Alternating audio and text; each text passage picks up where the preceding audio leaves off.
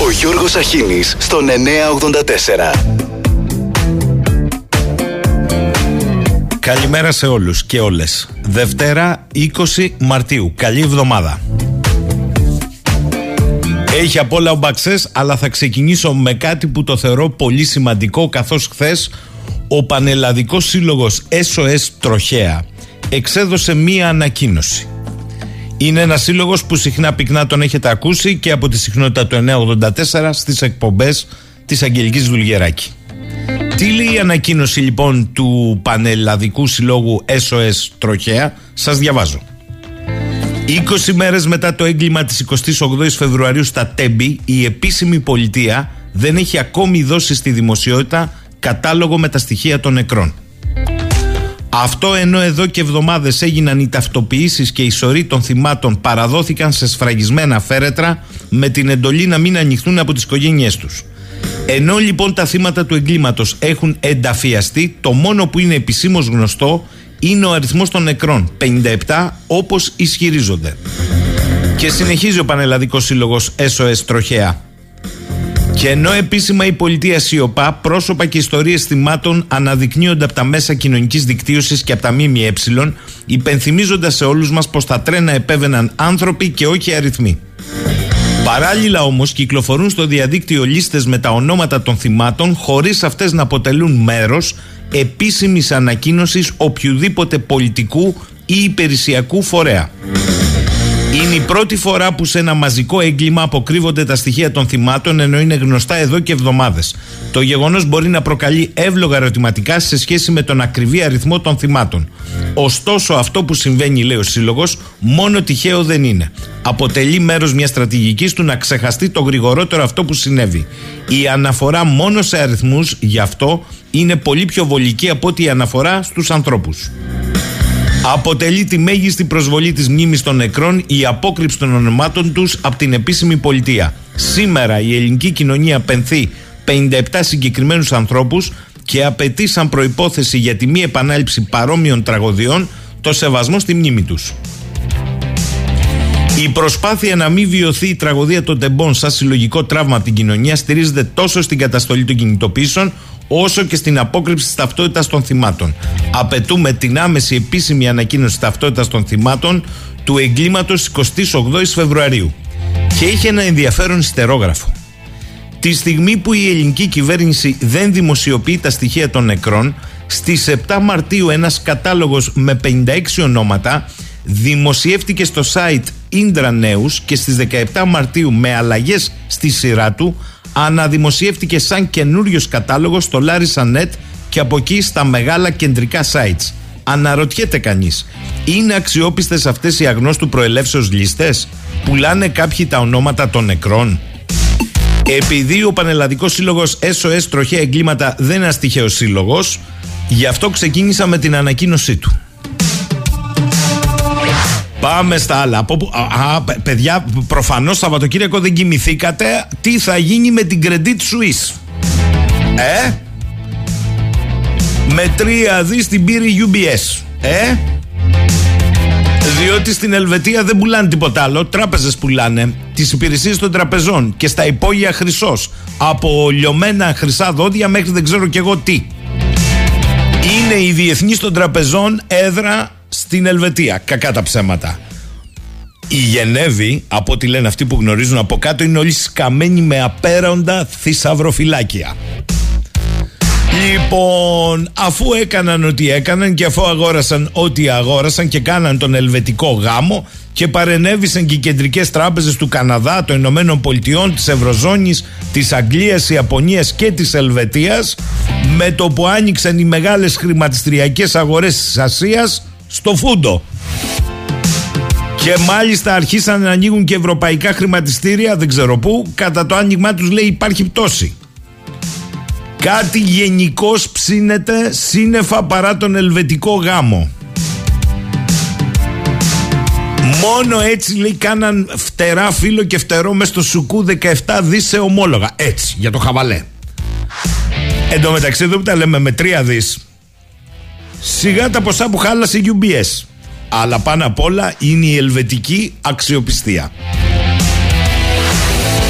Πάμε στα άλλα τώρα. Σήμερα πολυδιαφημίζουν όλοι ότι θα ανέβει το πολιτικό θερμόμετρο στη Βουλή καθώς θα έχουμε τη συζήτηση στην Επιτροπή Θεσμών και Διαφάνειας όπου μεταξύ άλλων αρμόδιων και μη αρμόδιων υπουργών διαχρονικά μεταφορών και υποδομών ο Ρέπας δεν πάει θα είναι ο Χρυσοχοίδης, θα είναι ο Σπίρτζης και θα είναι και ο Κώστας Αχιλέος Καραμαλής 20 μέρες μετά θα μιλήσει Συγγνώμη δηλαδή, σήμερα εσείς από το κανάλι της Βουλής, τουλάχιστον το πρωί, τι περιμένετε να ακούσετε; Δεν περιμένετε να δείτε αυτή τη συνεδρίαση. Αν δε.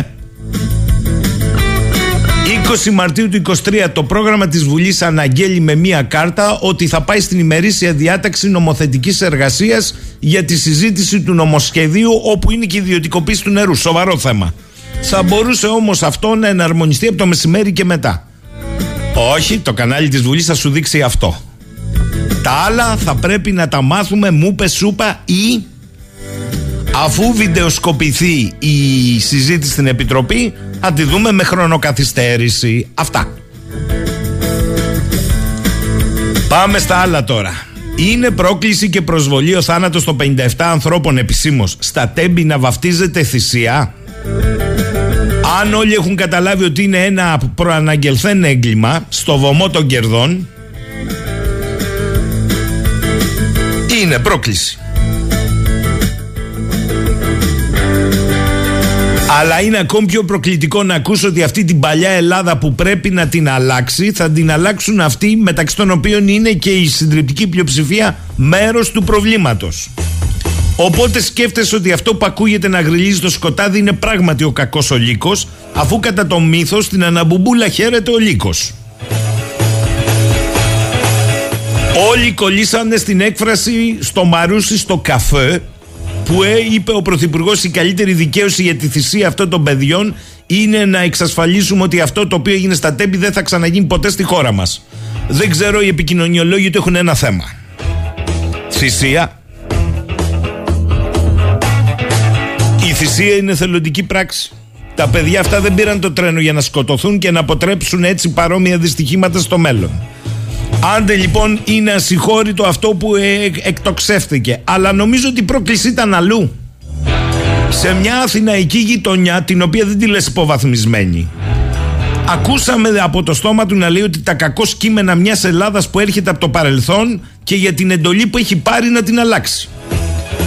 Είπε χαρακτηριστικά από το 2019 έχω πάρει την ισχυρή εντολή αυτή την Ελλάδα που μας πληγώνει να την αλλάξω. Και σήμερα θα προχωρήσω σε αυτό το δρόμο με ακόμη μεγαλύτερη δύναμη και μεγαλύτερη αυτοπεποίθηση. Τα λογικά αλλά όχι επιτρεπτά άλματα όμως επιτρέπονται. Η Ελλάδα που περιγράφει δεν είναι άσχετη και με το κόμμα του και με τον ίδιο. Όχι μόνο με το κόμμα του, όχι μόνο με τον ίδιο. Ο ίδιος δεν προέρχεται από παρθενογένεση. Προέρχεται από μεγάλο πολιτικό τζάκι, είναι βουλευτής από το 4, έγινε υπουργός το 12-14, είναι πρωθυπουργός από το 19 σε ισχυρά αυτοδύναμη κυβέρνηση.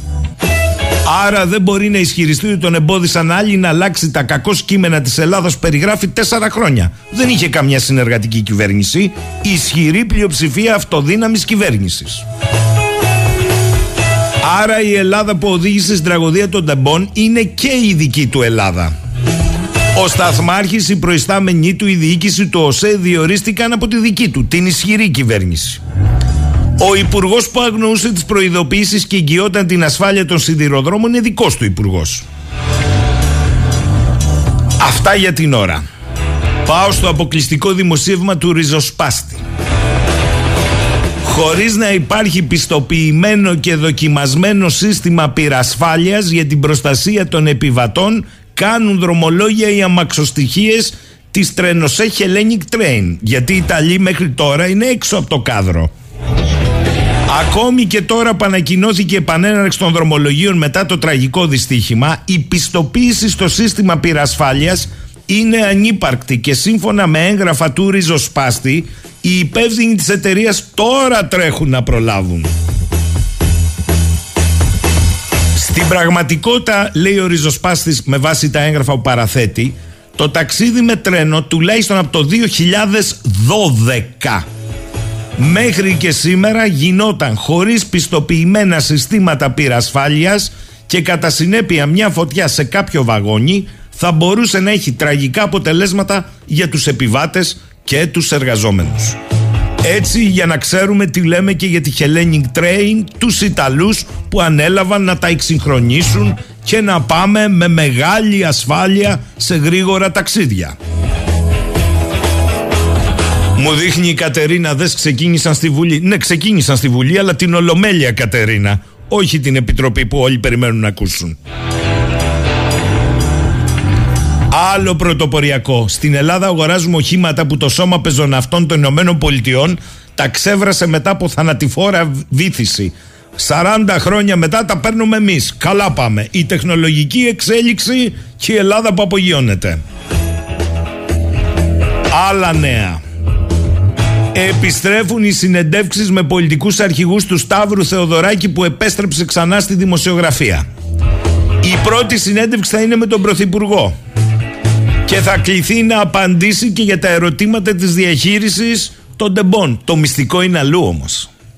Όπως ανακοινώνει σε δελτίο τύπου ο Σταύρος Θεοδωράκης, η συνέντευξη με τον Πρωθυπουργό είχε γυριστεί, προσέξτε, στο μεγαλύτερο της μέρος προημερών στη χαράδρα του Βίκου η εικόνα είναι προτεραιότητα όπως βλέπετε με δεδομένο τότε ότι οι εκλογές θα γινόντουσαν στις 9 Απριλίου. Έτσι η συνέντευξη θα ξαναγραφεί Δευτέρα βράδυ ή Τρίτη πρωί και θα προβληθεί Τρίτη βράδυ σε 15 μέρες έχει προγραμματιστεί η συνέντευξη του αρχηγού της αξιωματική αντιπολίτευσης. Τι δεν καταλάβατε, το δυστύχημα στα τέμπη ματέωσε τις εκλογές. Ονό, νοήτο. Καλημέρα Τάσο, δεν έχω να πω πολλά εγώ για τη Ρωσίδα Κατάσκο που μπορεί να τα πούμε στη συνέχεια. Εγώ άλλο έχω καταλάβει. Ωραία, την ξεσκεπάσαμε, την ξεκουκουλώσαμε, δεν την πιάσαμε. Την παρακολουθούσαμε ένα χρόνο και αφού πέταξε το πουλάκι, η ΑΕΠ έκανε ανακοίνωση με δελτίο τύπου στο Αθηναϊκό Πρακτορείο και αφού το πουλάκι είναι στη Μόσχα η ΑΕΠ μας είπε ότι το έκανε αυτό για να ματαιώσει αν έχει συνδέσμους στο πουλάκι που πέταξε στην Ελλάδα οποιοδήποτε εγχείρημα. Σοβαρά. Δηλαδή σε κολλητός της Ρωσίδας κατασκόπου ανακοινώνουν ότι την έχουν εντοπίσει, έχει πετάξει και εσύ σκέφτεσαι να μην κρυφτείς. Μόνο ευχαριστώ θα πούν στην ΕΥΠ μετά από αυτή την ανακοίνωση. Μετά μου λένε μένα για τα βιβλία του Τζον Λε Καρέ ή τη σειρά του Netflix Spycraft. Εδώ τα έχουμε σπάσει εμείς όλα. Καλημέρα, καλημέρα, καλημέρα. Τι γίνεται λέει στην ελληνική αστυνομία; Πολύ απλά κρίνανε ως αρχηγό έναν αρχηγό που τώρα εκτάκτος τον καρατόμησαν. Και αυτός βγήκε και είπε εδώ γίνονται πράγματα και θάματα. Στάχτη και μπούρμπερι με φάγανε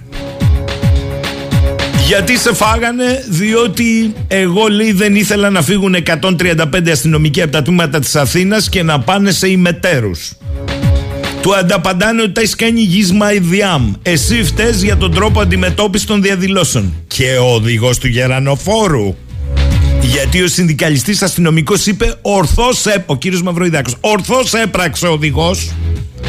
Συμπεριφέρθηκε επαγγελματικά. Τσίτα τον γκάζι και όποιον πάρει ο χάρος.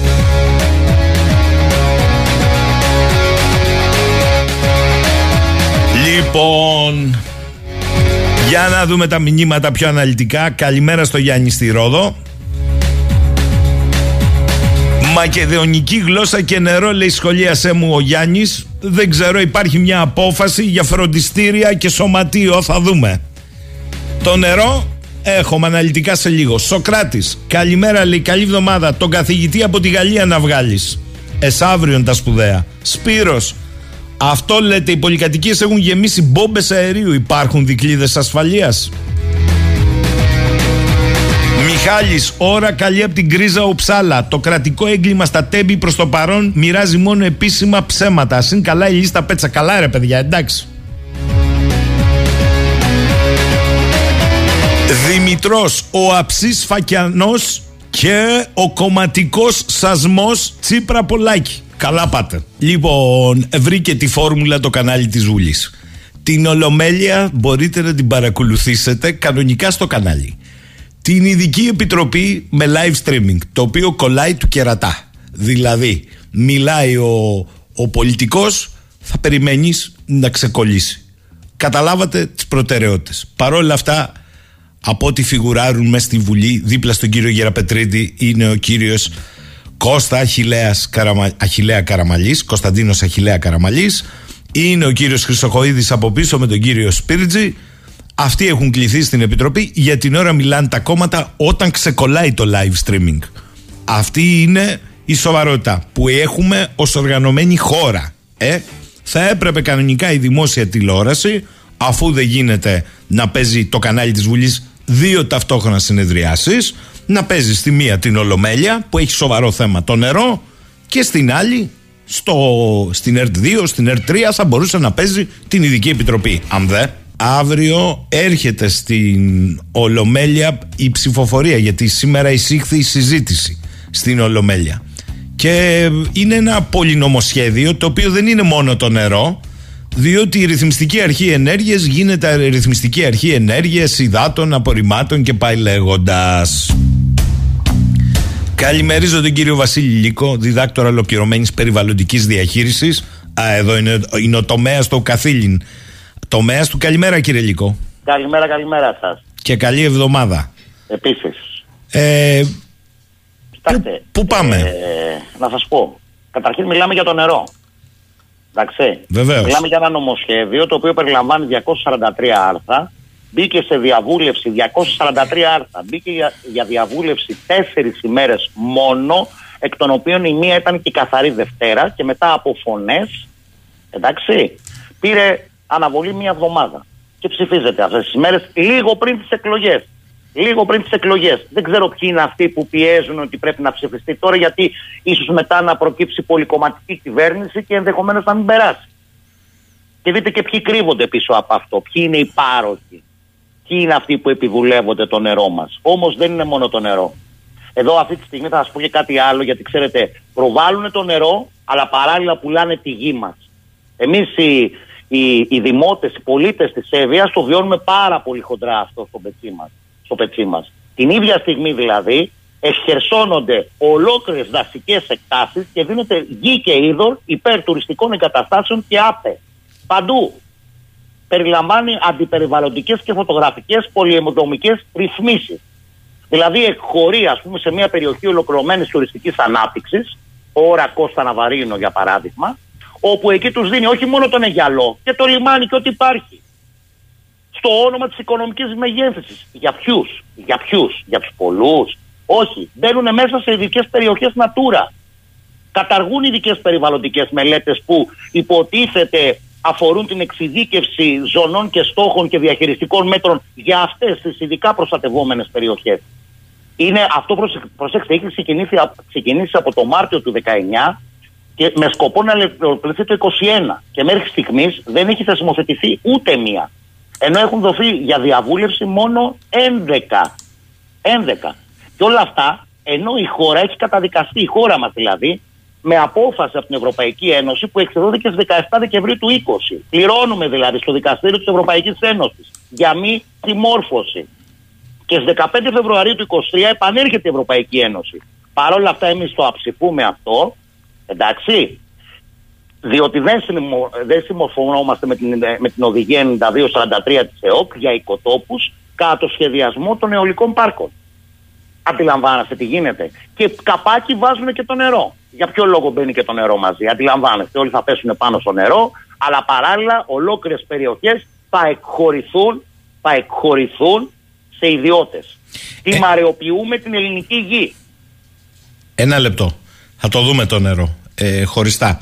Αλλά μιας και το θίξατε, εδώ υπάρχει μια αναφορά για τη διάταξη του άρθρου 141 του πολυνομοσχεδίου η οποία αφορά από την Κρήτη ως τη Λέρο και επιτρέπει σε 47 μη διασυνδεδεμένα νησιά με το δίκτυο ηλεκτρισμού θέλω να σταθούμε λίγο εδώ γιατί ίσως είναι η επιτομή του τι παίζεται στη χώρα χρόνια λοιπόν αφορά το ότι επιτρέπει σε 47 μη διασυνδεδεμένα νησιά με το δίκτυο ηλεκτρισμού να μπαίνουν ανεμογεννήτριες 20 ετία. Χωρίς πιστοποιητικό ασφαλεία. Μάλιστα. 20 ετία χωρίς πιστοποιητικό ασφαλείας. Αυτό για μένα, θα μας πείτε εσείς που τα ξέρετε, κύριε Λυκό, σημαίνει ότι είναι ένα δώρο στους Βορειοευρωπαίους κατασκευαστές, κυρίως Γερμανούς, ανεμογεννητριών, αφού τους βγάζει από τη θέση τη δύσκολη να αναζητήσουν χώρο ταφή ανεμογεννητριών, που μέχρι τώρα το κάναν στην Αφρικανική Ήπειρο. Το λέω γιατί η διάρκεια ζωής κάθε ανεμογεννήτρια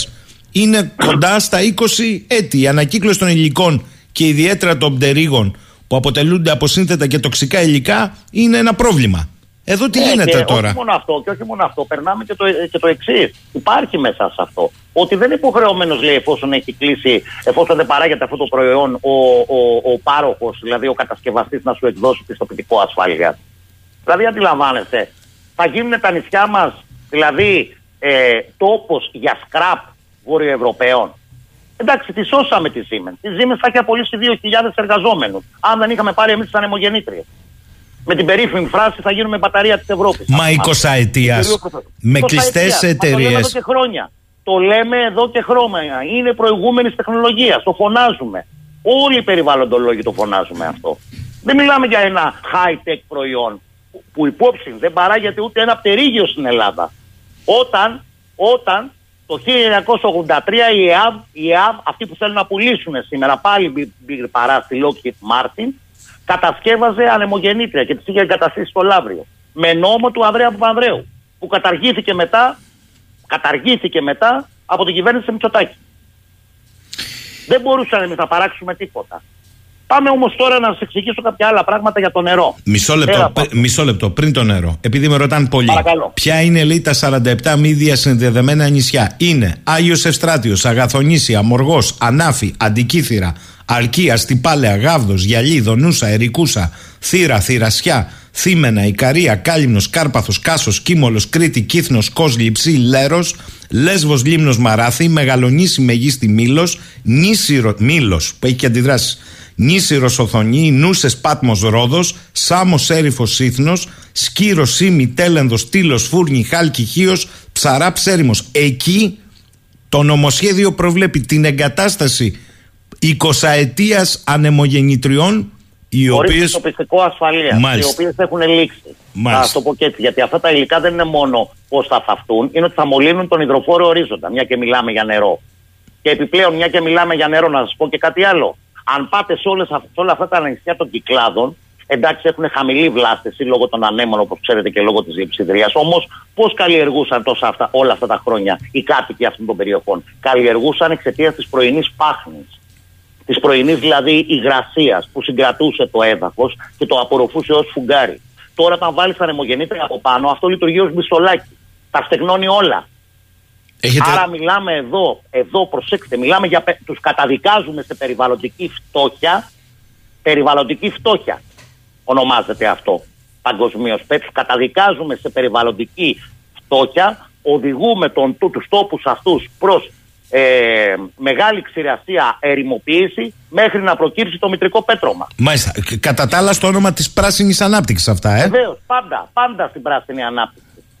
Κοιτάξτε, μισό λεπτό κύριε Λύκο. Θέλω να θυμίσω ότι ο επί σειρά ετών πρόεδρος του 5ου τμήματος του ΣΤΕ, ο κύριος Δεκλερή, ο κύριος Δεκλερής είχε κάνει μια διατύπωση, να τη διαβάσω. Οι εκ του εξωτερικού εισαγόμενες, πρόεδρος ΣΤΕ τμήματος, οι εκ του εξωτερικού εισαγόμενες ανεμογεννήτριες σχεδιαστήσε στις ξένες χώρες παραγωγής των είναι εντελώς ασυμβίβαστες προς τη μικρή κλίμακα του ελληνικού νησιωτικού τοπίου τυχόν εγκαθιστάμενες στους τόπους προτιμήσεως των επενδυτών συνεπάγονται καταστροφή του αντίστοιχου πολιτιστικού, αισθητικού και φυσικού κεφαλαίου των νησιών μας η οποία βεβαίως αποκλείεται από το Σύνταγμα το 75 με το άρθρο 24 και την πάγια νομολογία του ΣΤΕ για την προστασία των μικρών νησιών ως ευαίσθητων οικοσυστημάτων. Και επειδή μιλήσατε για Εύβοια για δώστε μας την εικόνα της Νοτιού Εύβοιας τι να σας δώσω την εικόνα της Νοτιοέβε. Να σας πω ότι έρχονται αφού την κατάικαψαν από το 1990, την καίνε με αποτέλεσμα να μην μπορεί να υπάρξει οικολογική διαδοχή. Έρχονται τώρα και λένε Μα δεν υπάρχουν λέει δασικά οικοσυστήματα, δασικές εκτάσει εκεί πέρα. Άρα γιατί να μην βάλουμε. Και το βάζουν, προσέξτε, κοντά σε τουριστικές περιοχές. Δεν μιλάω πέρα από τα βουνά, σε τουριστικές περιοχές. Δηλαδή καταδικάζουν και τον τουρισμό μας. Και εδώ κάποια στιγμή θα ήθελα να μου δώσετε την ευκαιρία να συζητήσουμε για τις λεγόμενες παράκτιες ή υπεράκτιες ανεμογεννήτριες, γιατί εκεί πέρα παίζεται ένα άλλο παραμύθι. Βέβαια, ακόμα δεν το θέλουμε εδώ, γιατί είναι πολύ ακριβό για τους επενδυτές. Κοιτάξτε να δείτε, κύριε Σαχίνη, οι επενδυτές τα επόμενα 2-3 χρόνια σκοπεύουν να από το Ταμείο Ανάκαμψης, γιατί το Ταμείο Ανάκαμψης δεν είναι για να. Ε, δεν έχει σχεδιαστεί έτσι ώστε να μπορέσει να ανακάμψει παραγωγικά η κάθε χώρα. Είναι για να τα πάρουν δικές μας εταιρείες, δηλαδή να μας δώσουν, αν θέλετε, 100 ευρώ, να μας πάρουν τα 99 και να τα χρωστάμε κιόλας. Και να μας μείνει μόνο το ένα για διάφορες άλλες ανάγκες που έχουμε. Αυτή είναι η λογική. Ε, εδώ λοιπόν θα παιχτεί, αυτή τη στιγμή παίζεται ένα, μια, ε, παίζονται επενδύσεις της τάξης των ε, 13 δις ευρώ τα επόμενα χρόνια. Γι' αυτό και έχουν πέσει όλα τα κοράκια πάνω. Ποια είναι η διαφορά όμως; Ποια είναι η διαφορά όμως; Η διαφορά, κύριε Σαχίν, είναι το εξής: Ότι αυτά τα μοντέλα πια τα εφαρμόζουν εταιρείες μεγάλες πολυεθνικές, κυρίως από την κεντρική και βόρεια Ευρώπη, αλλά επειδή δεν μπορούν να τα εφαρμόσουν πια στον υπόλοιπο Νότο, ώρα Πορτογαλία, Ισπανία, Ιρλανδία είναι βασικό παράδειγμα. Αν μου δοθεί ευκαιρία, θα σας μιλήσω και για αυτό σχέση με το νερό. Τα εφαρμόζουν λοιπόν σε χώρες της Λατινικής Αμερικής. Δηλαδή, μιλάμε για κράτη μπανάνα. Εκεί τα εφαρμόζουν. Όπου εκεί τι κάνουν, εχωρούν πέρα από υδατικά στοιχεία, πέρα από υγροτόπους, πηγές, ποτάμια κτλ. Τις διαχωρίζουν από τη γη και τα τιμαριοποιούν και τα πουλούν ανακομμάτι. Κατά τα άλλα, βέβαια, κλιματική αλλαγή, κλιματική κρίση. Γιατί όταν καταστρέφεις τον κύκλο του νερού, αντιλαμβάνεστε ότι και νερό δεν θα έχεις και πώς αυτό αλληλεπιδρά με το κλίμα σχετικά με την αύξηση της θερμοκρασίας και ούτω καθεξής. Πάρτε το ελληνικό εδώ πέρα. Το ελληνικό. Το ελληνικό, αν είχε γίνει σωστή διαχείριση και σωστή πρόβλεψη, θα μπορούσε να μειώσει κατά ένα βαθμό Κελσίου ολόκληρη, ολόκληρη την θερμοκρασία, όλη τη θερμοκρασία του λεκανοπεδίου. Ή ο ημιτός. Τι να πω τώρα, κύριε Ελίκο. Αλλά δεν έχει κέρδος όπως καταλαβαίνετε μεγάλο. Η Εύβοια, τι να σας πω. Κατακαημένη Εύβοια. Πολύ παθή Εύβοια. Εγώ δεν μπορώ Πολύ παθή Εύβοια. Την καίνε συνεχώς. Η Εύβοια, θα το λέω εδώ από την εκπομπή σας, θέλουν να την κάνουν Εύβοια ΑΕ. Θα είναι άλλο κομμάτι του ελληνικού κράτους άλλο κομμάτι του ελληνικού κράτους. Εγώ δεν μπορώ να καταλάβω πώς πολιτικοί αρχηγοί σε περιοδίες τους στην Κρήτη κουνάνε και το δάχτυλο στους πολίτες γιατί δεν λένε ναι στη μαζική εγκατάσταση ανεμογεννητριών, προτείνοντάς τους να δουν τι γίνεται στη Σλοβενία που είναι και ταψί έδαφος. Αυτό έλεγε προχθές πολιτικός αρχηγός και οι οποίοι έχουν καταλάβει τα αντισταθμιστικά ωφέλη και την ωφέλεια που έχουν.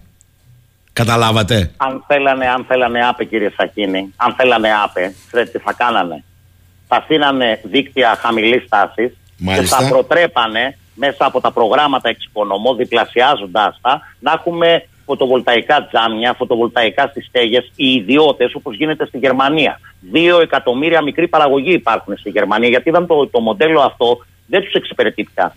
Στην Καλιφόρνια πλέον αρχίζουν και σκέφτονται πού θα θάβουμε εμείς όλες αυτές τις ανεμογεννήτρες. Διότι τι γίνεται, παίρνουν πάρα πολύ μεγάλα κομμάτια γης, όπου δεν μπορούν να καλλιεργήσουν. Και εδώ τώρα έρχεται, προσέξτε το πονηρό του νομοσχεδίου, λειτουργεί η ρυθμιστική αρχή. Αυτή είναι η ρυθμιστική αρχή, προσέξτε, ενέργειας, υδάτων και αποχέτευσης. Εδώ τώρα έχουμε να κάνουμε, θα παίξουν και με σκουπίδια. Ούτως ή άλλως αυτές οι μονάδες ε, επεξεργασίας ε, απορριμμάτων, RDF κτλ., αν δείτε και κάποια σχετικά βιντεάκια του Bill Gates, ότι μέσα από αυτό θα μπορούμε να παίρνουμε και πόσιμο νερό στο τέλος. Δηλαδή, ή θα κάνουμε αφαλάτωση, θα καταδικαστούμε. Δηλαδή, εμείς οι πολίτες θα μας καταδικάσουν πρώτα σε περιβαλλοντική φτώχεια και επειδή το νερό θα είναι πάρα πολύ, πολύ ακριβό, θα, θα πίνουμε βιομηχανοποιημένο νερό, το οποίο θα το πληρώνουμε.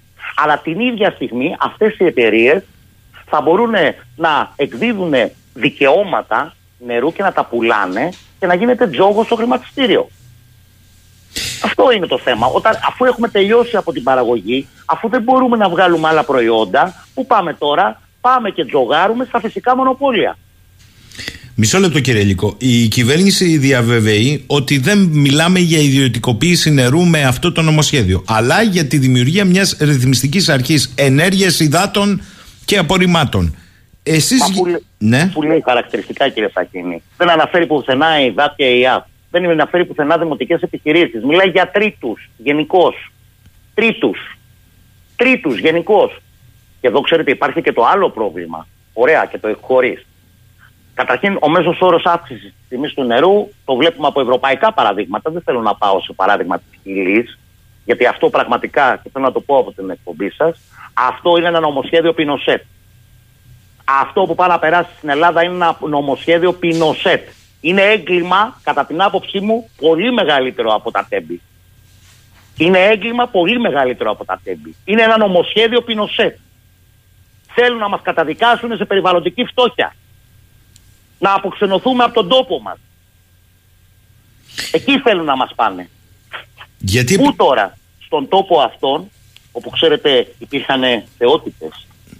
Δηλαδή υπήρχε ο Ενιπέας, ο Αλφιός, ο Ποινιός, ο λεγόμενος Μήνος, τον οποίο χρησιμοποίησε ο Ηρακλής για να καθαρίσει τους τάβλους του Αυγία.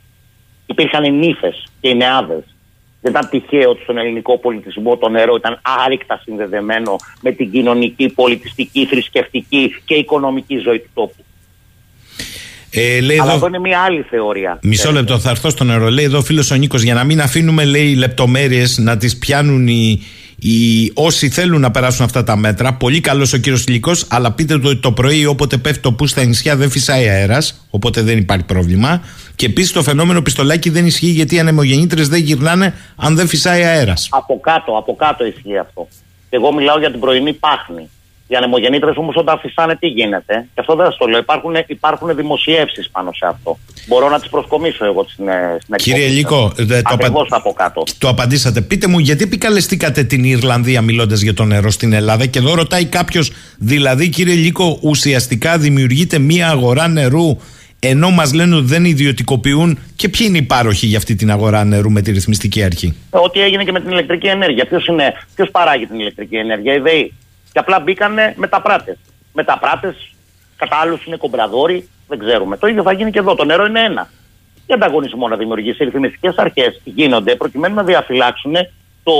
Ε, προκειμένου να, φυλάξουν, να διαφυλάξουν, πώς να σας πω, τον, τον, τον ανταγωνισμό μεταξύ των εταιριών. Εδώ δεν μιλάμε για εταιρεία και μιλάμε για τρεις αποφάσεις του Συμβουλίου της Επικρατείας, οι οποίες το έχουν απαγορεύσει. Λένε πολύ καθαρά. Είναι δημόσιο αγαθό. Τρεις Σωστά. αποφάσεις του Συμβουλίου της Επικρατείας και περνάει νόμο η κυβέρνηση, νομίζω το Φεβρουάριο, που ακυρώνει, ακυρώνει την απόφαση του, του ανωτάτου ακυρωτικού δικαστηρίου του ΣΤΕ. Δηλαδή, εδώ τι να πούμε. Αν το προσβάλλουν δικηγόροι ε, στον Άριο Πάγο, θα καταπέσει αυτός ο νόμος. Είναι ηλίου φαϊνότερο. Και εδώ βέβαια, προσέξτε, καταρχήν καταργείται και το κράτος δικαίου, το έχουμε δει βέβαια και από τις υποκλοπές, και η διάκριση των εξουσιών. Δηλαδή εφαρμόζουμε τις αποφάσεις του ΣΤΕ Αλακάρ όταν πρόκειται για να βάλουμε ανεμογεννήτριες μέσα σε αναδασωτές εκτάσεις το αποδεχόμαστε.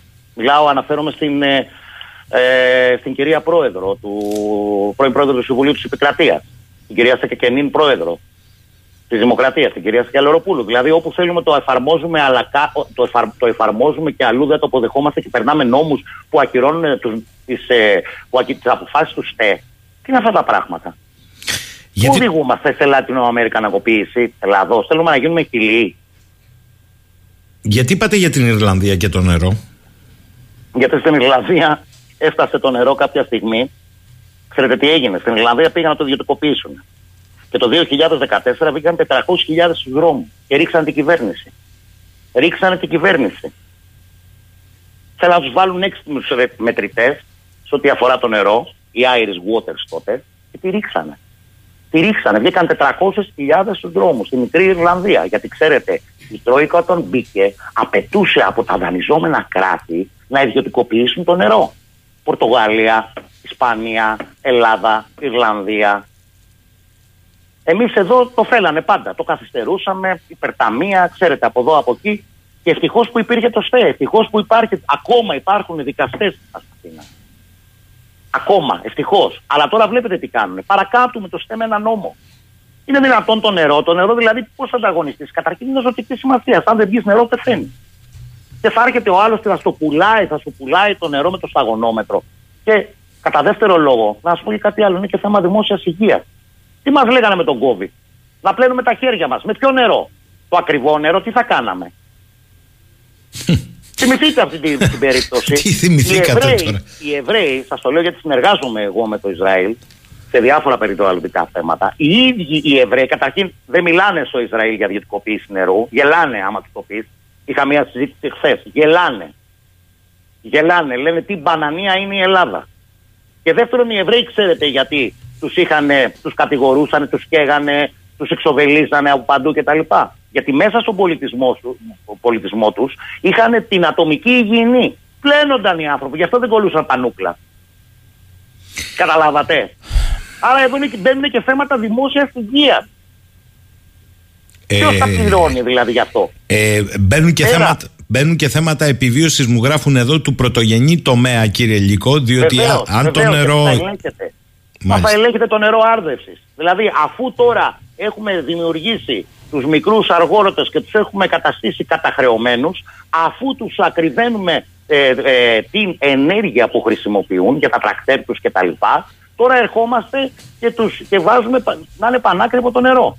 Για ποιο λόγο, γιατί κάποια στιγμή θα αναγκαστούν αυτοί να εγκαταλείψουν την Ήπεθρο, γι' αυτό και αυτός ο νόμος είναι σύλληση κατά του νερού της Ελλάδος αλλά και της Ήπεθρου. Γίνεται σύλληση αυτή τη στιγμή. Και τι θα κάνουμε, θα του αγοράσουν όλες τις εκτάσεις μπυρ παρά, θα έρθουν οι μεγάλες agro-business εδώ. Και αυτοί που θα έχουν χρήματα θα τρώνε το φρέσκο το κρέας τους, μιλάω και για την κτηνοτροφία, ή τα φρούτα τους. Και οι υπόλοιποι θα τρώμε συνθετικά τρόφιμα. Είναι ναι. τόσο απλό. Καλά. Ε, ε, ε, κρατήστε λίγο μία πισινή και το λέω με την έννοια ότι δεν ξέρω αν λάβατε υπόψη σας τι συνέβη την Τετάρτη στην Ολλανδία. Πρώτο κόμμα είναι το αγροτικό με τις κινητοποιήσεις κατά του βιομηχα... των βιομηχανοποιημένων τροφών έως και σκουλικιών. Αυτό είναι το πρώτο κόμμα. Κατά, κατά το Υπουργείο του Αζότου. Μάλιστα. Κατά το Υπουργείο του Αζότου. Είμαι, είμαι, είμαι, είμαι, είμαι ενήμερος. Εδώ όμως προσέξτε να δείτε. Κάθε εχθέ επειδή είχαμε κανονίσει ότι θα έβγαινα mm. στην εκπομπή σας και άρχισα να ξεφυλίζω πάλι την, ε, τη διπλωματική εργασία του μάστερ μου.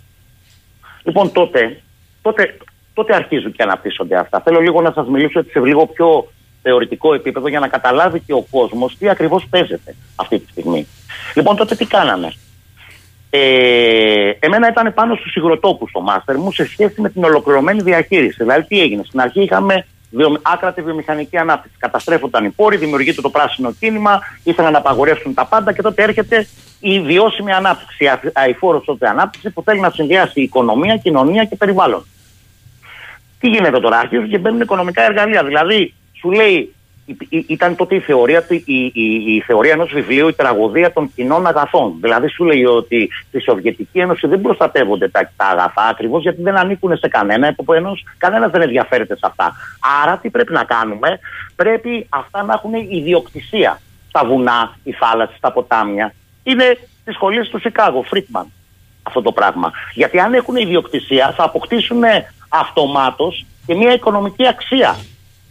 Δηλαδή έρχονταν και λέγανε πόσο κάνει η παραλία, τι να, τι να σας πω στην Αγία Πελαγία. Δώστε μου μια αξία για να τη βάλω εγώ μέσα στο χρηματιστήριο και να μπορέσω δήθεν να την προστατεύσω. Γιατί αν ήταν πάρα πολύ ακριβή δεν θα μπορούσε να την αγοράσει κανένας ή αυτός που θα την είχε θα αναγκαζόταν να την προστατεύσει. Όπως με το νερό. Και αρχίζουν τι κάνουν τώρα μετά. Για να καταλάβετε, αρχίζουν και βάζουν τώρα φτιάχνουν οικονομικά μοντέλα τα οποία τα υιοθετεί εν μέρη και ο οργανισμός ε, ο ΑΣΑ τότε και αρχίζουν και βάζουν αξίες χρήσης. Δηλαδή βάζουν τις δομικές αξίες, ας πούμε θα πάρω το νερό θα το πιω ή θα πάρω το νερό θα ποτίσω. Από, λέμε τώρα από μία, από μία λίμνη ή θα κόβω τα δέντρα που φυτρώνουν γύρω γύρω. Βάζουν έμεσες αξίες χρήσης. Όλα αυτά, όλα αυτά σε monetary value για να καταλάβετε. Δηλαδή έμεσε αξίες, δηλαδή λειτουργικές αξίες. Ότι ένα υγρότοπο ουσιαστικά τι κάνει; Λειτουργεί ως φουγκάρι και δεν αφήνει ακραία καιρικά φαινόμενα. Άρα μπορούν να αναπτυχθούν πληθυσμοί γύρω από αυτόν. Γι' αυτό και οι αρχαίοι πληθυσμοί ε, αναπτύσσονται κοντά σε υγρο, ε, υγροτόπους. Και μετά βάζουν και, τις, ε, και τα option value. Δηλαδή αξίες αξίες μελλοντικών επιλογών. Δηλαδή ότι εγώ πρέπει να το διατηρήσω γιατί στο μέλλον μπορεί να δημιουργηθεί μια άλλη οικονομική αξία η οποία να είναι πολύ πιο προσοδοφόρα και να μου αποφέρει πολύ περισσότερα. Έρχονται τότε όμως οι υπόλοιποι μέσα σε αυτό το οικονομικό μοντέλο και είχα συμβάλει και αρκετά κι εγώ σε αυτό, χωρίς να φέρει αυτό λόγο, και βάζουν και τις μη χρηστικές αξίες. Δηλαδή ότι υπάρχει η αξία ύπαρξης, η αξία, η αξία διατήρησης, ότι αυτό πρέπει να υπάρχει για να υπάρχει. Και από την άλλη είναι και η αξία κληροδότησης. Δηλαδή η διαγενειακή ισότητα. Που αυτό όλοι μιλάμε για βιώσιμη ανάπτυξη, αλλά ξέρετε το παραβλέπουμε. Εκεί λοιπόν τώρα πάνω αρχίζουν και χτίζονται μετά τα παράγωγα. Τα παράγωγα σκάνε, ξέρετε, γύρω στο 1996-97 κάπου εκεί, μπαίνουν πιο πολύ στη ζωή μας. Και αρχίζουν λοιπόν και πουλάνε τέτοιου είδους δικαιώματα. Και επειδή τώρα πια πάμε για ένα μεγάλο κράχ, τι κάνουμε; Πρέπει να πουλήσουμε τη γη μας. Πρέπει να πουλήσουμε το νερό μας. Προκειμένου να μπορέσει να παραχθεί χρήμα, γιατί αλλιώς οι μεγάλες εταιρείες θα πάνε σε κράχ. Κοιτάξτε, υπάρχει. Μου λέει εδώ πέρα ο φίλος ο Γέννης από τη Ρόδο, μας έκανε την καρδιά περιβόλιο ο κύριος Λίκο. Ε, κοιτάξτε κύριε Λίκο, υπάρχει και ένα καινούριο αφήγημα. Η κλιματική η λεγόμενη κρίση, κατά άλλους αλλαγή κτλ. κτλ η, ξηρασία, η ξηρασία και σούπα μούπες, ε, το αφήγημα είναι να κάνουμε πιο ακριβό το νερό ούτως, για, να για να μην το ξοδεύουμε. Τι ωραίο που ακούγεται. Ε. Ναι. Είναι, μου θυμίζει το παραμύθι του Χότζαλη. Πάνω που μάθανε στο Χάιδαρο να μητρώει, λέει πέθανε. το θυμάστε αυτό το παραμύθι. Μάλιστα, μάλιστα. μάλιστα. Ε, αυτό το ίδιο πράγμα είναι. Επιπλέον εδώ θέλω να, να πω και κάτι άλλο πολύ σημαντικό. Κάθε φορά που εσύ έχει χωρίσει ως δημοτική επιχείρηση, ας πούμε, δημοτικές επιχειρήσεις, αντιλαμβάνεσαι τι γίνεται σε διάφορους Δήμους. Είναι 120 σε όλη την Ελλάδα. Mm-hmm. Ε, με ένα προσωπικό το οποίο δεν ανανεώνεται, το οποίο δεν έχει πρόσβαση στις νέες ε, τεχνολογίες. Όταν λοιπόν εσύ το έχεις χωρίσει και πάνω να το πάρεις μετά από πολλά χρόνια, το ίδιο έγινε και στο Βερολίνο και στο Παρίσι, που τα ξαναπήραμε πίσω, και το Λονδίνο, και στο Λονδίνο έχει ξεκινήσει αυτή η συζήτηση για να επανακρατικοποιήσουν αυτές τις ε, εταιρείες, ε, τις ιδιωτικές εταιρείες. Τι γίνεται, εσύ απέχεις πάρα πολύ από την τεχνογνωσία πια. Δηλαδή και να το πάρεις, δεν ξέρεις τι να το κάνεις. Χώρια ότι εγκαθιστούν διάφορα λογισμικά πάνω όπου αυτά τα κατέχουν οι πολυεθνικές και εσύ πρέπει να πληρώνεις. Ναι, αλλά είδατε... Αθήνα, Μάλιστα. Μάλιστα. Πριν από δύο χρόνια, δύο ή τρία χρόνια, δεν υπήρχαν φανάρια στην Αθήνα. Γιατί δεν είχαμε πληρώσει τη Siemens. Ναι, έχετε δίκιο, αλλά είδατε τι έγινε στη Γερμανία με την ασφαλή χρήση ποιότητα νερού και την όθευσή του; Βεβαίως. Μάλιστα. Έγινε ολόκληρο σκάνδαλο. Ναι, ή στον Λονδίνο που το νερό δεν πίνεται. Α πάει να πει κάποιος στα ταξίδια του Λονδίνο και να, και να πάει να πει νερό. Γιατί στην Κρήτη, που σε λίγο καιρό θα κυκλοφορούν μόνο εμφιαλωμένα, ενώ το θυμάμαι από τότε που ήμουν φοιτητής, που δεν γίνονταν διάφορα φράγματα προκειμένου να παίρνουμε τα όμβρια ύδατα. Ε, λέει εδώ ο Νικόλας, κατάγομαι από Νότια Εύβοια. ε, το, ε, το επώνυμό μου είναι πιο σύνηθες στην Κάριστο και Πέριξ. Η Νότια Εύβοια που θυμάμαι παιδί με το πράσινο, το περιαστικό δάσος, τις πεντακάθαρες παραλίες, τα νερά, τους καταράκτε, τα δάση στην όχη, ένας παράδεισος δίπλα στην Αθήνα που έχει χαθεί για πάντα. Από τη δεκαετία του 90 κάποιοι καλοέβλεπαν τις ανεμογεννήτριες και αυτοί δεν ήταν άλλοι από ντόπιους τοπικούς άρχοντες, μαγαζάτορες κτλ. Ακόμη και σήμερα οι περισσότεροι θέλουν τις ΑΠΕ εκεί. Οι μόνοι που μοιάζουν να ενοχλούνται είναι όσοι κυρίως από οικοδομικούς συνεταιρισμούς του δημοσίου επέλεξαν να επενδύσουν εκεί για ένα σπίτι και τώρα αναθεματίζουν την ώρα και τη στιγμή με την υποβάθμιση του περιβάλλοντος και της περιοχής γενικότερα. Δεν είναι τυχαίο ότι προτιμούνται σε όλες αυτές τις περιοχές οι δήμαρχοι υποψήφοι να είναι εργολάβοι ή να έχουν σχέση με τσιμέντα. Να σου το πω και έτσι, γιατί πάει μια εταιρεία και σου λέει όλο το τσιμέντο εγώ για τους δρόμους που θέλω τουλάχιστον 10 μέτρα πλάτος κτλ. ή για τη βάση της ανεμογεννήτριας ε, θα χρειαστούν τσιμέντο και το παίρνουν εκεί πέρα από τις περιοχές. Δηλαδή ουσιαστικά γίνεται ένας ε, τρόπον την μια ηθαγενοποίηση ε, της περιοχής. Ε, αφού, πρώτα, αφού πρώτα προσέξτε δεν λειτουργεί τίποτα αναπτυξιακά, αφού πρώτα τους έχουν φτωχοποιήσει, αφού πρώτα έχουν διώξει τους νέους. Το ίδιο γίνεται και στη Βόρεια Ιδέα. Εδώ τώρα πάνε τις λίγες, αυτές τους, τις λίγες περιοχές ε, πρασίνου ε, στην Εύβοια πάνε και αυτές να τις ξεπατώσουν στη Δύρφη ή για, για παράδειγμα στο, στο Κανδύλιο Νόρων όρος μέσα από αυτό ακριβώς το πράγμα που γίνεται τώρα. Και εγώ ερωτώ, πράγμα που δεν το καταλαβαίνω, μετά από 5-10 χρόνια ποιο θα είναι το τουριστικό προϊόν που θα μπορεί να δίνει η Εύβοια. Η Εύβοια του εναλλακτικού τουρισμού τι θα προσφέρει στον τουρίστα, τίποτα. Απλά θα γίνει μια ΑΕ, θα έχει γίνει ένα κατά κάποιο τρόπο Έχετε δει τις τις διαφημίσεις τελευταία; Όταν θέλουν να δείξουν και ότι πιστεύουμε στην πράσινη ανάπτυξη, δείχνουν ένα σπιτάκι. Είναι ο Θείο Σέντερ, τον το θυμάστε από τη Χάιντι, αν θυμάμαι καλά. Ο Θείο Σέντερ με ένα σπιτάκι. Ε, το τζάκι καίει μέσα, λουλουδάκια γύρω κτλ. Δέντρα, πράσινο παντού και στο βάθος μια ανεμογεννήτρια. Για να μπορεί να συνηθίσει το μάτι σιγά σιγά του παιδιού ότι είναι κάτι φυσικό.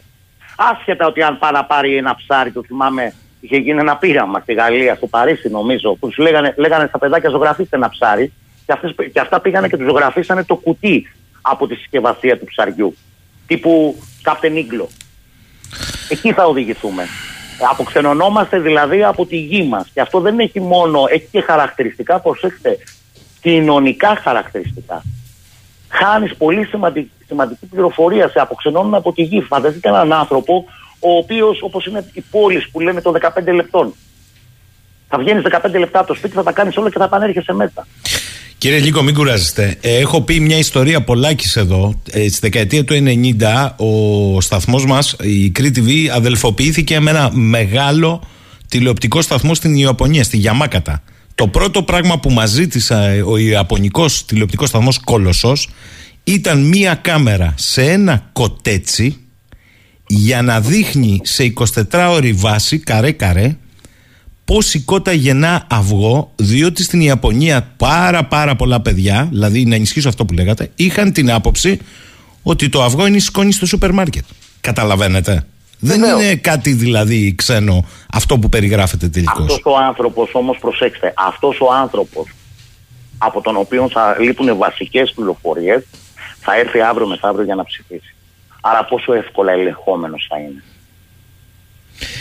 Κύριε Αυτό Λίκο. λοιπόν μπαίνει ξανά θέμα περιβαλλοντικής δημοκρατίας.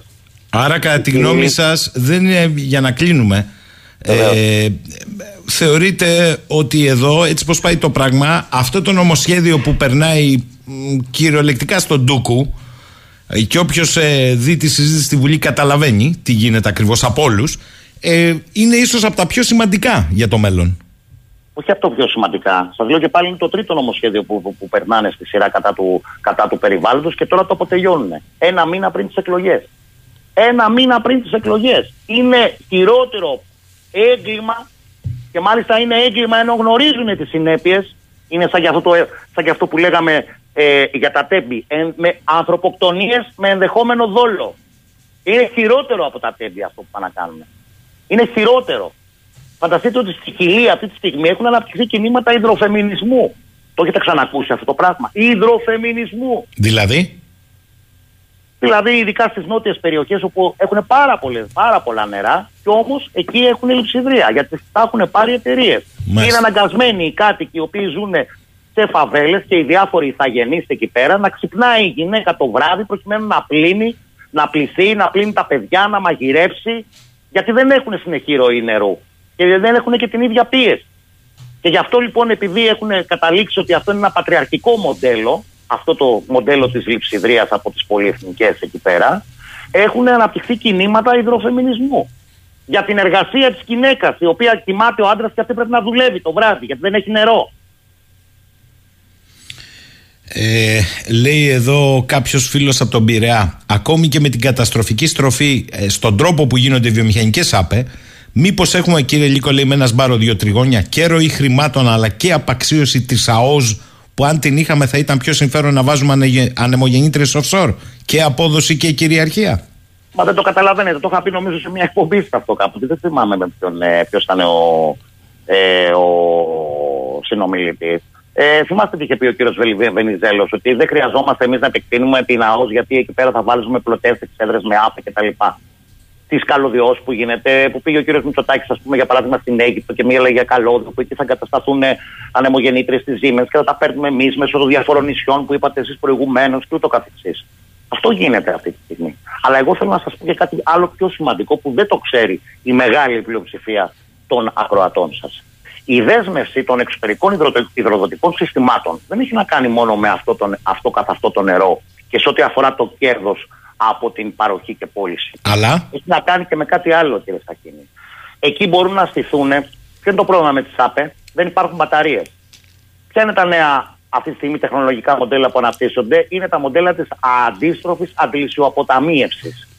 Δηλαδή ότι εγώ παίρνω μια φυσική λίμνη, 100 μέτρα πιο πάνω φτιάχνω άλλη μια τεχνητή λίμνη και όταν φυσάει αποθηκεύω, το τε- απο, ε, ανεβάζω το νερό μέσω τουρμπίνας από την κάτω λίμνη στην πάνω λίμνη και όταν δεν φυσάει το κατεβάζω κάτω. Φυσικά παίρνοντας όλα τα νερά από τα ανάντι από τη γύρω περιοχή. Κάτι αντίστοιχο εύχομαι να μην συμβεί, πάει να γίνει συνέδεια με το Μανικιάτι ποταμό. Άρα αυτοί μπορούν να εξοικονομούν μέχρι και 500 ΜΒ ενέργειας, να αποθηκεύουν. Το καταλαβαίνετε ποιο είναι αυτό το έργο; Δηλαδή, εγώ θα χρησιμοποιήσω το μαραθώνα για να αποθηκεύω ενέργεια και θα χτίσω κάτι άλλο πιο ψηλά ή πιο χαμηλά από το μαραθώνα, προκειμένου να μπορώ να χρησιμοποιώ τα νερά. Το θέμα είναι ότι τα νερά αυτά όμως δεν θα είναι μεταπόσιμα. Και φυσικά δεν θα έχω τόσο πολλά νερά για άρδευση.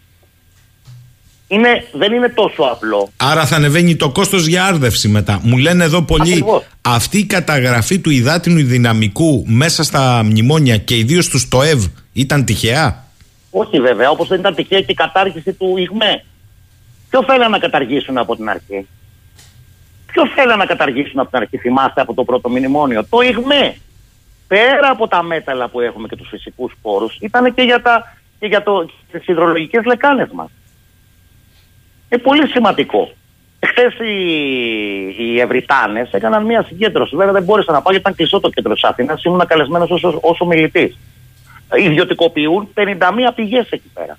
51 εταιρείες. Δηλαδή εδώ τι πάμε να κάνουμε τώρα; Πάμε να κάνουμε το αντα, α, α, ανάστροφο παράδειγμα της, ε, ε, ουσιαστικά της δημιουργίας της ΔΕΗ της χώρας μας. Τι εννοείται ιδιωτικοποιούν πηγές στην Ευρυτανία; Βεβαίως. Στο Καρπενήσι, στο Βελούχι; Βεβαίως. Είναι δυνατόν; Θα ιδιωτικοποιηθούν οι πηγές; Βεβαίως. Και έχουν μπει διάφοροι ιδιώτες εκεί πέρα. Και φωνάζουν οι κάτοικοι. Αλλά βέβαια κανείς δεν τους ακούει, κανείς δεν τους φιλοξενεί.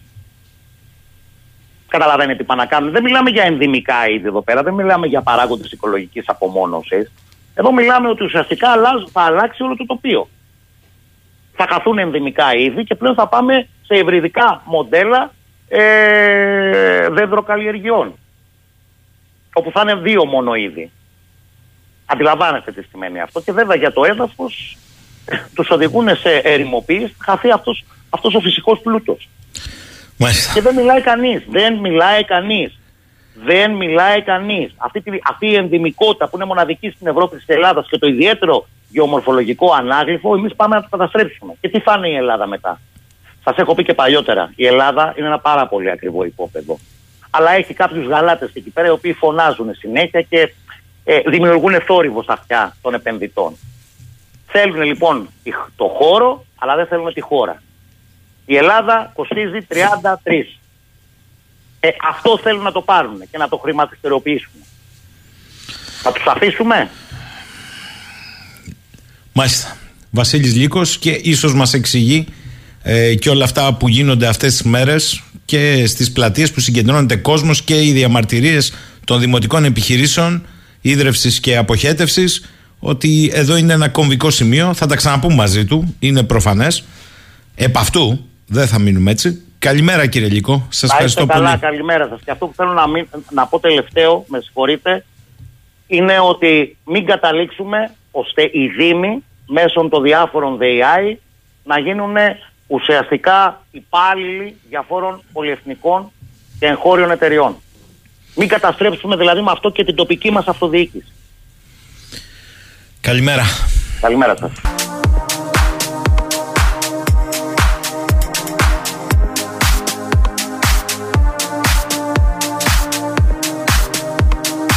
Λοιπόν, εδώ είμαστε πάλι, λέει ο φίλος ο Αστρινός. Έχουν πλήρη οργάνωση αυτή η συστράτευση αφοσιωμένη στο σκοπό τους και για τις ιδιωτικοποίησεις. Να κάνουμε το ίδιο, λέει, μπας και σταματήσουμε τα πράγματα. Ο Σιμεών λέει είναι αδίστακτη, συγγνώμη είναι υποκριτική. Μετά το δυστύχημα, λόγω της ιδιωτικοποίησης των τρένων, αμέσως μετά βάζουν μπροστά να πουλήσουν και το νερό στα κοράγια και τα πυράγχα. Σε λίγο έχει κινητοποιήσει τα γραφεία της Δημοτικής Επιχείρησης Ίδρυυση Αποχέτευση σήμερα στις 12.30 για τις προθέσεις να ιδιωτικοποιηθεί το νερό. Αχ, Σιμεών. Ορέστη. Εδώ εκβιάζουν τον κόσμο ακόμη με το νερό και εμείς μιλάμε για ανθρώπινα δικαιώματα, πρόοδο, κοινωνική δικαιοσύνη. Αυτό πλέον δεν μπορεί να το πει κάποιος ούτε καν αντιπαράθεση. Είναι πόλεμος, έχουν κάνει κανονική εισβολή στη ζωή μας. Εν τω μεταξύ στη Γαλλία λένε πολλοί ότι έφτασε η ώρα της κρίσης για την κυβέρνηση που έχει ορίσει ο Εμμανουέλ Μακρόν μετά την απόφαση ενεργοποίησης του άρθρου 49.3 του Γαλλικού Συντάγματος προκειμένου να περάσει τη συνταξιοδοτική μεταρρύθμιση παρακάπτοντας την ψηφοφορία μέσα στο κοινοβούλιο από τα 62 να τα πάει στα 64 έτη. Την ίδια στιγμή τα όσα συμβαίνουν στους δρόμους και στις πλατείες σε όλη τη Γαλλία με επίκεντρο φυσικά το Παρίσι Ακόμη και το Σαββατοκύριακο είναι εντυπωσιακά, χωρίς να λείπουν τα επεισόδια ανάμεσα στην αστυνομία και τους διαδηλωτές.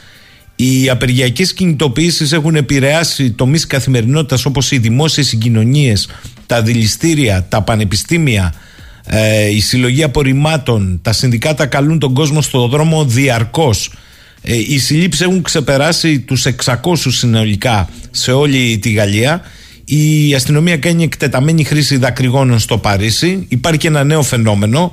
Εκεί που είναι συσσωρευμένα σκουπίδια, εμφανίζεται μια ομάδα την οποία αναζητάει η αστυνομία, τα βάζει φωτιά και γίνεται το έλα να δεις. Και σήμερα έχουμε και τις προτάσεις δυσπιστίας. Αναρωτιούνται πολλοί στην πατρίδα μας, είναι δυνατόν για ένα συνταξιοδοτικό να γίνονται αυτά; Προφανώς είναι η θριαλίδα των όσων συμβαίνουν και στη Γαλλία τα τελευταία 15 χρόνια. Και μία συνάδελφός μας η οποία ξεχωρίζει για τον τρόπο που αναρτά και καλύπτει τα γεγονότα, όχι μόνο αυτό, ε, χρόνια ανταποκρίτρια ελληνικών μέσων, είναι η κυρία και το ΚΑΠΑ κεφαλαίο Μαρία Δεναξά, την οποία καλημερίζω σήμερα στη συχνότητα του 984. Καλημέρα κυρία Δεναξά. Καλή σας μέρα κύριε Σακίνη.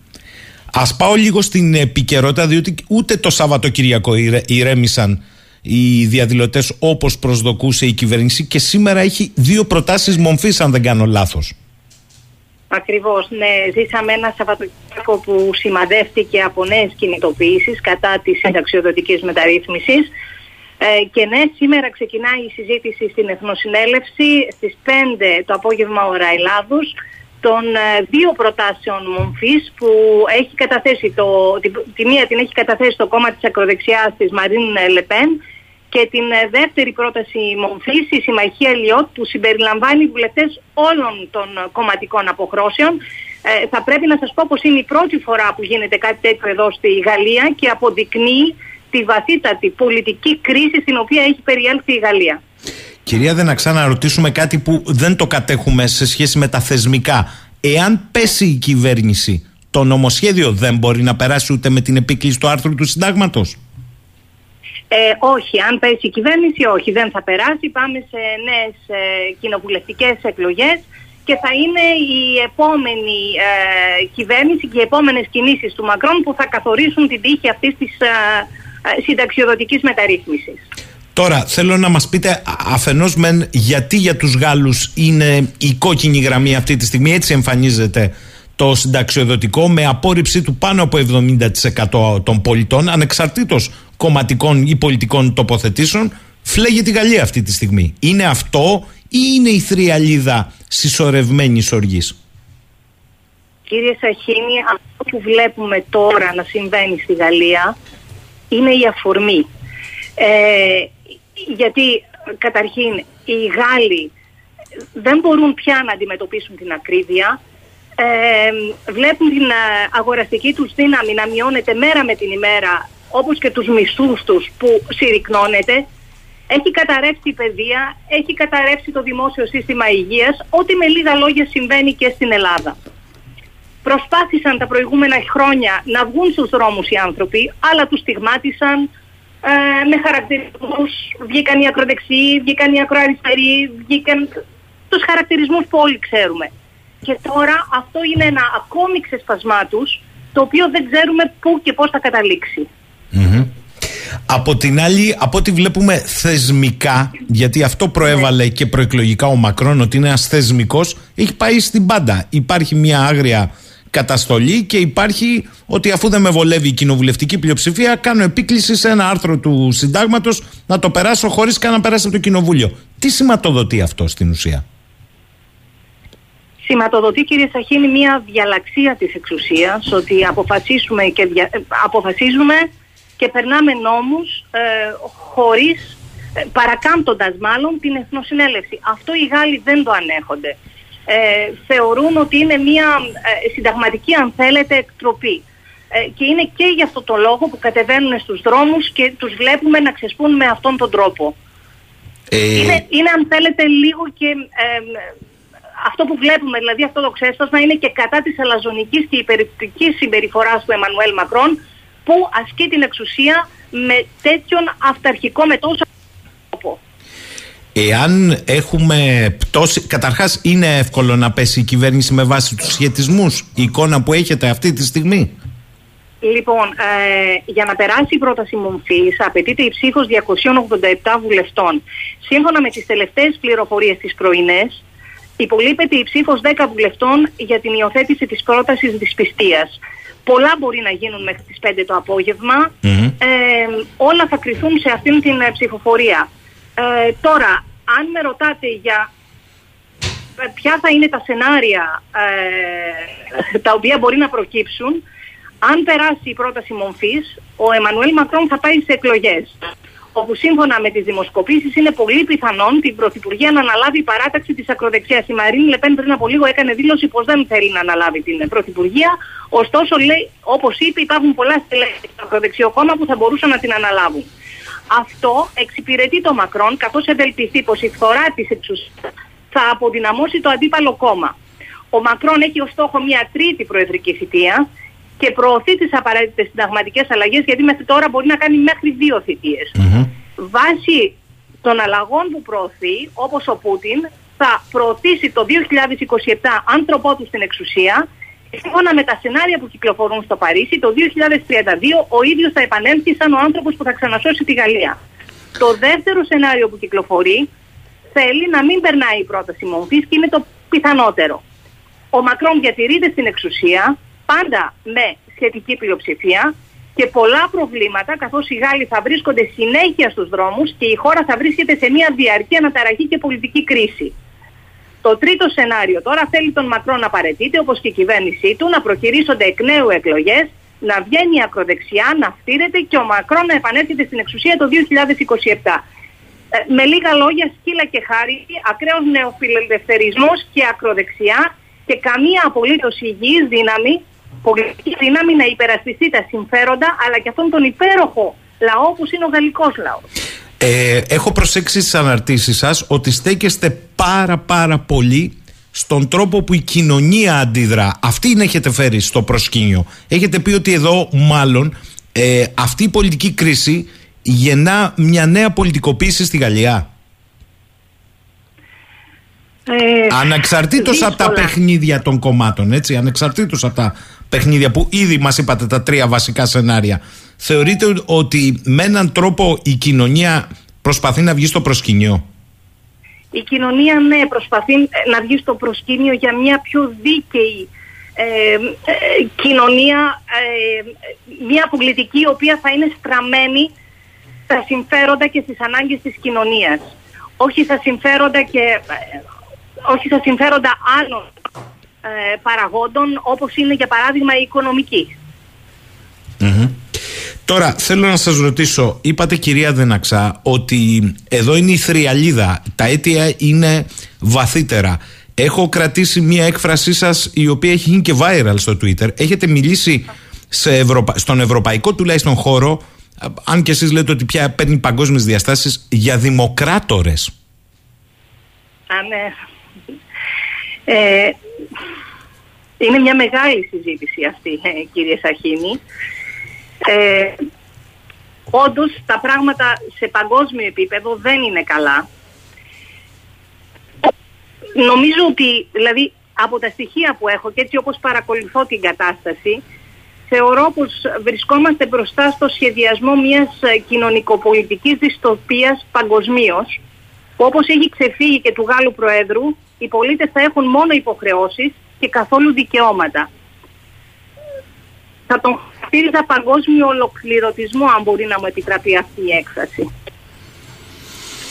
Άρα θεωρείτε ότι εδώ είναι κομμάτια ενός παζλ το οποίο αν ενοποιήσεις ε, υπερεθνικές οργανώσεις είναι αυτές που κάνουν κουμάντο στη ζωή των κοινωνιών όλο και περισσότερο ελέγχοντας από την τροφή και το νερό μέχρι και τα δικαιώματα; Κύριε Σαχίνη, δεν σας παραξενεύει το γεγονός στον πόλεμο της Ουκρανίας πως δεν επιχειρούν καμία ειρηνική λύση που χωρίς να εμπλέκονται ενεργά στον πόλεμο βοηθούν στην κλιμάκωσή του με όπλα και χρήματα. Δεν σας παραξένευσαν όλα αυτά τα αντιδημοκρατικά συμβάντα που βιώσαμε κατά τη διάρκεια της πανδημίας. Δεν θέλουν ούτε κοινωνική ειρήνη, ούτε ειρήνη γενικότερα, γιατί αυτό το χάος και ο αναβρασμός τους εξυπηρετεί στο να θέσουν σε εφαρμογή τα αρρωστημένα σχέδιά τους, τα οποία και εσείς αναφέρατε, ε, και κάποια στιγμή να έρθουν να τοποθετηθούν ως παγκόσμιοι σωτήρες. Θέλουν να έχουν τον απόλυτο έλεγχο των κοινωνιών, ναι. Ε, μου λέει εδώ ένας φίλος ο Σοκράτης καλημέρα στην κυρία Δέναξα, την εξαιρετική κυρία Δέναξα.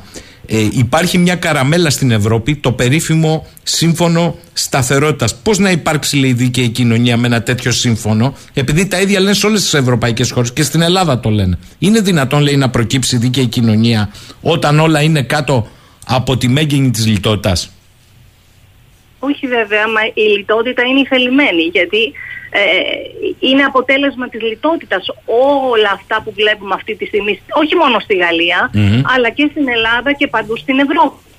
Ε, φτωχοποιούν αυτή τη στιγμή τους πληθυσμούς ε, για το όπως σας προανέφερα και για το όπως σας ανέφερα και προηγουμένως για να ελέγξουν καλύτερα τις κοινωνίες. Ε, λέει ο φίλος ο Αλέξανδρος, κυρία Δεναξά λέει, ποιοι θέλουν να έχουν τον έλεγχο των κοινωνιών τελικά; Ποιοι θέλουν να έχουν τον, τον έλεγχο των κοινωνιών. Είναι μεγάλη ιστορία.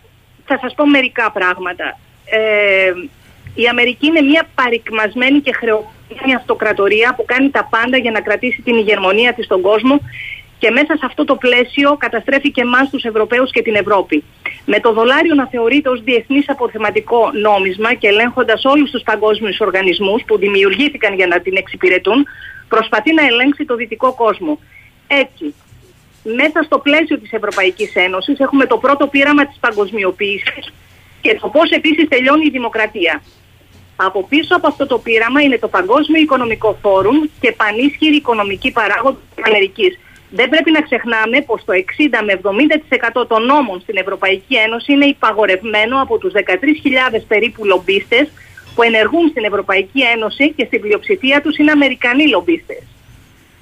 Εδώ και χρόνια λοιπόν ενεργούν υπέρ του Παγκόσμιου Οικονομικού Φόρου και πανίσχυρων συμφερόντων.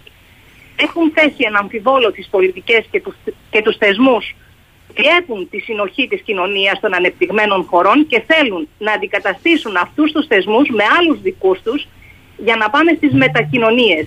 Αυτοί λοιπόν κινούν τα νήματα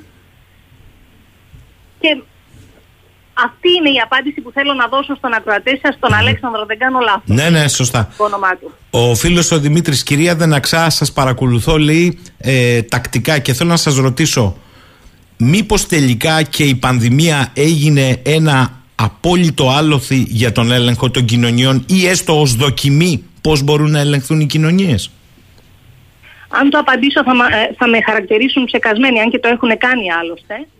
Θεωρώ πως ήταν και αυτό στο πείραμα ελέγχου των κοινωνιών, ναι. Ο φίλος ο Γιάννης. Θέλω να πω, λέει, ένα μεγάλο ευχαριστώ στην κυρία Δεναξά για την ενημέρωση που μας παρέχει καθημερινά, κυρίως στο Twitter. Η ερώτησή μου είναι η εξής. Επειδή η Γαλλία είναι η επιτομή, η βάση της κουλτούρας για τις ε, κοινωνικές κατακτήσεις, πόσο κοντά ή πόσο μακριά είμαστε από την έκτη γαλλική δημοκρατία; Ε, όλα θα εξαρτηθούν το αμέσως ε, επόμενο διάστημα όλα θα εξαρτηθούν από τις εξελίξεις με αφετηρία τη σημερινή ψηφοφορία ε, κατά υπέρ ε, της ε, πρότασης μορφής που έχει κατατεθεί. Αυτό δεν μπορώ να σας το πω, δεν μπορώ να το προσδιορίσω. Θα εξαρτηθεί αυτό το, το γεγονός από ό,τι θα γίνει από εδώ και στο εξής στη Γαλλία. Ε, ο φίλος ο Βασίλης, κυρία Δεναξά, επειδή παρακολουθείτε τις εξελίξεις, σε αυτό το διστοπικό περιβάλλον που περιγράφεται, Βλέπετε ναι. αχτίδες φωτός, για παράδειγμα, την Ολλανδία με ένα εκλογικό αποτέλεσμα από ένα αγροτικό κόμμα που θέλει να πάει κόντρα στις απαγορεύσεις του αζότου και του μεθανίου ήρθε πρώτο. Σας λέει κάτι αυτό; Ε, ναι, μου λέει ότι ο κόσμος αφυπνίζεται, ότι υπάρχει ε, μεγάλη μερίδα του κόσμου πλέον που έχει καταλάβει ε, προς τα που θέλουν να, να πάνε τις κοινωνίες.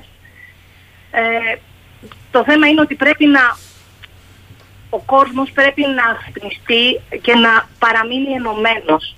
Γιατί αυτό που θέλουν ό,τι έχουν επιτέξει μέχρι σήμερα είναι γιατί έχουν καταφέρει να διχάσουν και να διαιρέσουν τις κοινωνίες μας.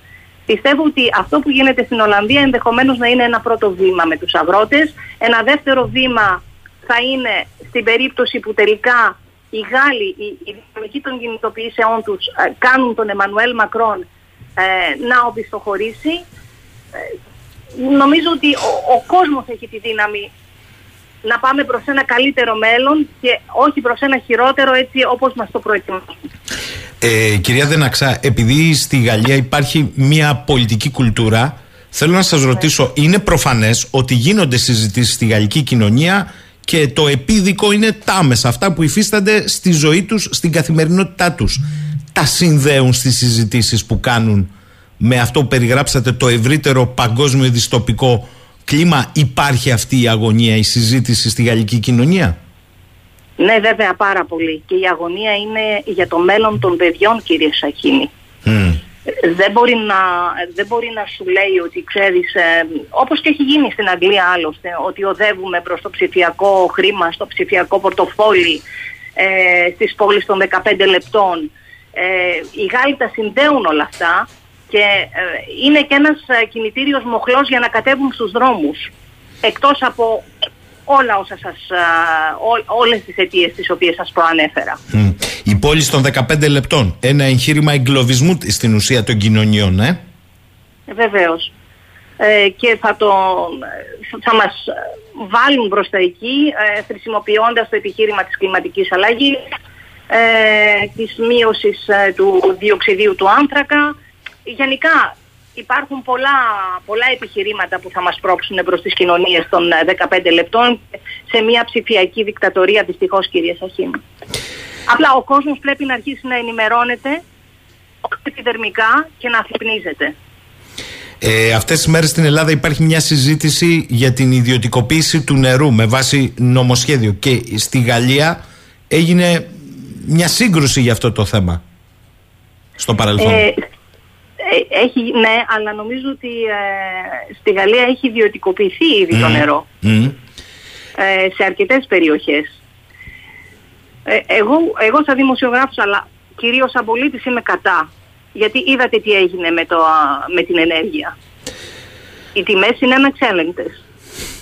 Άρα κυρία Δεναξά, λέτε ότι οι κοινωνίες έστω και διαισθητικά αντιλαμβάνονται ότι κάτι αλλάζει δραματικά στη ζωή τους. Ε, το θέμα είναι να ανοίξει η συζήτηση ευρύτερα. Στη Γαλλία σιγά σιγά ανοίγει αυτή η συζήτηση. Γαλλία ο κόσμος είναι αφυπνισμένος, ο, ενημερώνεται και ενημερώνεται εναλλακτικά αν θα μπορούσα να το πω κυρία Σαχίνη αυτό. Ναι. Ε, ναι, θα πρέπει και στην Ελλάδα κάτι να γίνει ώστε ο κόσμος να καταλάβει μπροστά που πάμε. Ε, δεν, δεν έχει να κάνει, δηλαδή μην το συνδέετε με, με τα κόμματα. Όχι υπάρχει βέβαια. ένα σύστημα απέναντι, απέναντι, ναι, υπάρχει ένα σύστημα απέναντι στις κοινωνίες. Το σύστημα αυτό είναι ενωμένο, έχει μια γραμμή, έχει μια στρατηγική και θα πρέπει και οι κοινωνίες να είναι ενωμένες και να αναπτύξουν μια στρατηγική απέναντι σε, σε, σε αυτό τον εφιάλτη στον οποίο μας οθούν. Θα κλείσω με το ερώτημα του φίλου του Πασχάλη προς εσάς. Κυρία Δεναξά λέει, αυτό το σύστημα που περιγράφεται κατέχει και όλα τα τεχνολογικά επιτεύγματα και εξελίξεις. Αυτό δημιουργεί ένα μεγάλο ντεζαβαντάζ για τις κοινωνίες οι οποίες είναι σε άλλο ρυθμό. Πώς μπορούν λοιπόν να καλύψουν αυτό το χάσμα και να αντιπαρέλθουν τις δυνατότητες ενός συστήματος που μοιάζει περίπου με Orwell και Huxley; Λέω εγώ τώρα, δεν έχω την, τη, τη λύση. Για παράδειγμα εγώ, σαν Μαρία, έτσι, ε, πληρώνομαι μετρητά. Ε, δεν, δεν θα συνδεθώ με το ψηφιακό τους πορτοφόλι. Ε, υπάρχουν μικρές κινήσεις που αν τις υιοθετήσει ο καθένας μας, νομίζω πως κάτι θα μπορεί να γίνει. Δηλαδή αν, γυρίσουμε, αν τους γυρίσουμε εμείς στην πλάτη, θα δυσκολευτούν πάρα πολύ για να εφαρμόσουν αυτά που θέλουν να εφαρμόσουν, παρά το γεγονός ότι ελέγχουν την τεχνολογία. Μάλιστα.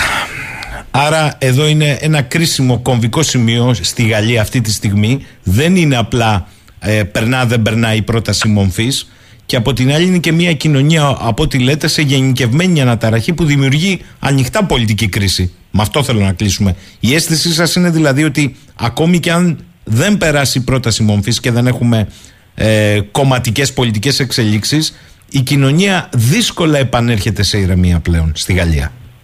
Όχι βέβαια, δεν πρόκειται. Οι Γάλλοι το έχουν πει ότι ε, και τα συνδικάτα τους το έχουν δηλώσει αλλά και οι, οι, οι πολίτες ότι δεν πρόκειται να ξαναμπούν ε, ε, μέσα στο σπίτι αν μπορώ να το πω έτσι.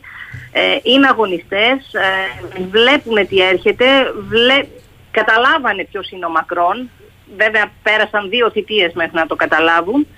Ε, και δεν πρόκειται με δυσκολία, πάρα πολύ μεγάλη δυσκολία.